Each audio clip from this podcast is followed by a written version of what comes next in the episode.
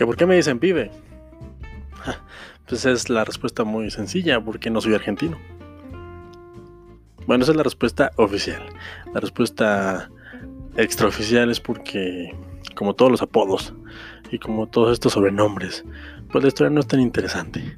Tenía. Estabas. Estaba atravesando mi etapa de cine argentino, estaba viendo muchas películas de Ricardo Darín y Guillermo Francella y traía muy en boca esta palabra de pibe.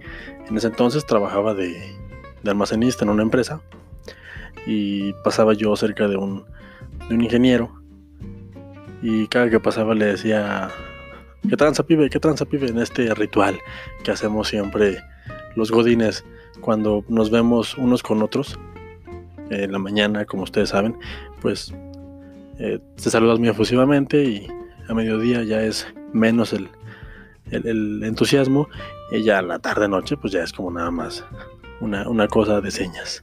Pero sí, el pibe me, me gustó, se, me hizo muy, muy interesante. Mm, en, en, mi vida me han hecho dos alusiones a, que soy argentino, no por nada en particular, simple y sencillamente se me hace interesante y, me gusta la respuesta. De, ¿Por qué te dicen pibe? Porque no soy argentino. Me causa gracia y el apodo me gustó cuando estaba armando el proyecto y se me quedó de hecho, ya mucha gente me conoce como el pibe. Tengo más apodos, pero no voy a hablar de eso en esta ocasión.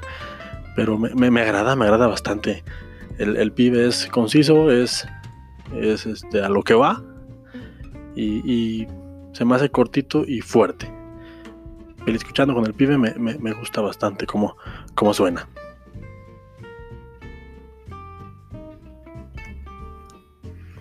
Que por qué creyentes del poder de la patada de Norris, esa es una historia muy, muy simple, todo bien, con cualquier religión en particular. No soy adscrito a, a, ninguna en especial, crecí en una familia católica, me crié como católico, incluso puedo decir que fui más allá, fui seminarista un tiempo y fui monaguillo muchos años. Y conozco casi todo lo que se tiene que conocer del catolicismo. Me, me cae bien la, las gentes, las personas que son católicas y ningún no tuve ningún problema en especial, simple y sencillamente cuando vas creciendo, pues desarrollas desarrollas una habilidad de crear tu identidad propia y pues no encontré en el, en el catolicismo ese, esa paz espiritual que tanto estaba buscando. Y me di cuenta de que al menos aquí en, en el centro de la república pues está el catolicismo, está el cristianismo, está creo que nada más son los que yo conozco. Y todo bien con esas religiones, conozco muchas personas de este tipo, de este tipo de, cultos, lo digo con todo respeto, pero simple y sencillamente pues no, no, no, soy fan, me considero más creyente de lo que dijera el gran Guillermo del Toro, que yo era fan antes de que se, se proclamara en las redes como todo mexicano, yo era fan de su trabajo desde que hizo la para mí mejor película de Marvel y estoy dispuesto a abrir un debate sobre esto. Eh, Blade 2, en aquellos tempranos 2000 y él, este señor en una muy bonita entrevista dice que su religión es ser una buena persona y yo me creo me creo creyente de esta filosofía de vida.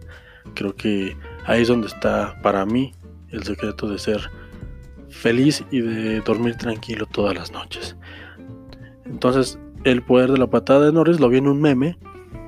Si son fans de lo que es el internet, pues habrán visto más de una vez estos memes de Chuck Norris en el que ya lo hemos subido a un nivel más allá de una leyenda, es casi una deidad entre nosotros, este ser místico que envenena serpientes cuando lo muerden y que hace todo lo humanamente imposible me gusta mucho eso, es una parodia desde mi perspectiva a lo que hizo Jesucristo, por ejemplo.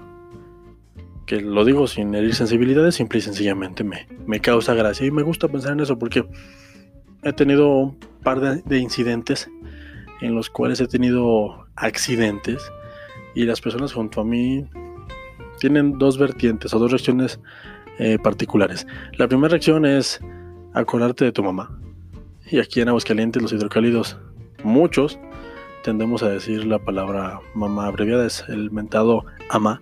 Entonces cuando estás en una situación de peligro, gritas ama o ama, y eso es muy gracioso para mí. Y otros gritamos, me incluyo, eh, Dios ayúdame o oh Dios, ¿qué va a pasar? Entonces me gusta mucho la idea de que alguien grite, Norris, ayúdame. Por eso me gusta decir que, soy creyente del poder de la pata de Chuck Norris porque para mí es tan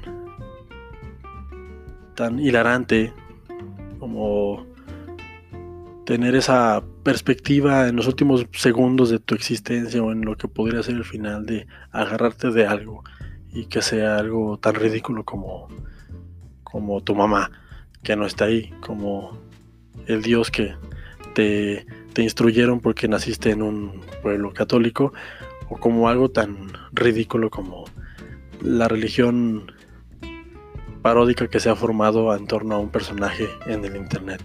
Y me gusta, me gusta. Chuck Norris me cae muy bien. El personaje de Chuck Norris, al señor, no lo conozco, pero prácticamente por eso me gusta. Me gusta lo que puse como, como título debajo de, de Escuchando. Y si quieres también te puedo decir por qué le puse Peli Escuchando al proyecto. Pero yo solo te pregunté si querías tacos puñetas. Es una taquería, ¿de qué me estás hablando? ¿Que no es una entrevista para algún tipo de medio? Es una taquería, canijo. No entiendes. Aquí vendemos tacos de bistec de pastor. Yo te ofrecí tacos y tú me saliste con todo este belborre. ¿De qué me estás hablando? ¿Me estás espantando a los clientes? ¿Me puedes hacer favor de retirarte o compra algo? Bueno, pensé que era una entrevista. ¿Me puedes dar cinco tacos de costilla, que pastor o bistec. ¿No entiendes? Pastor o bistec. Bueno, ponme 5 de bistec. Ay, ¿cómo me hacen perder el tiempo estos clientes tan locos? ¿Pero seguro que no quieres entrevista? Ah, está bien pues. Nada mis tacos. Tacos, tacos. ¿Me puedes traer limón, por favor? Peli escuchando, abriendo la conversación en cualquier sitio. Tacos, tacos.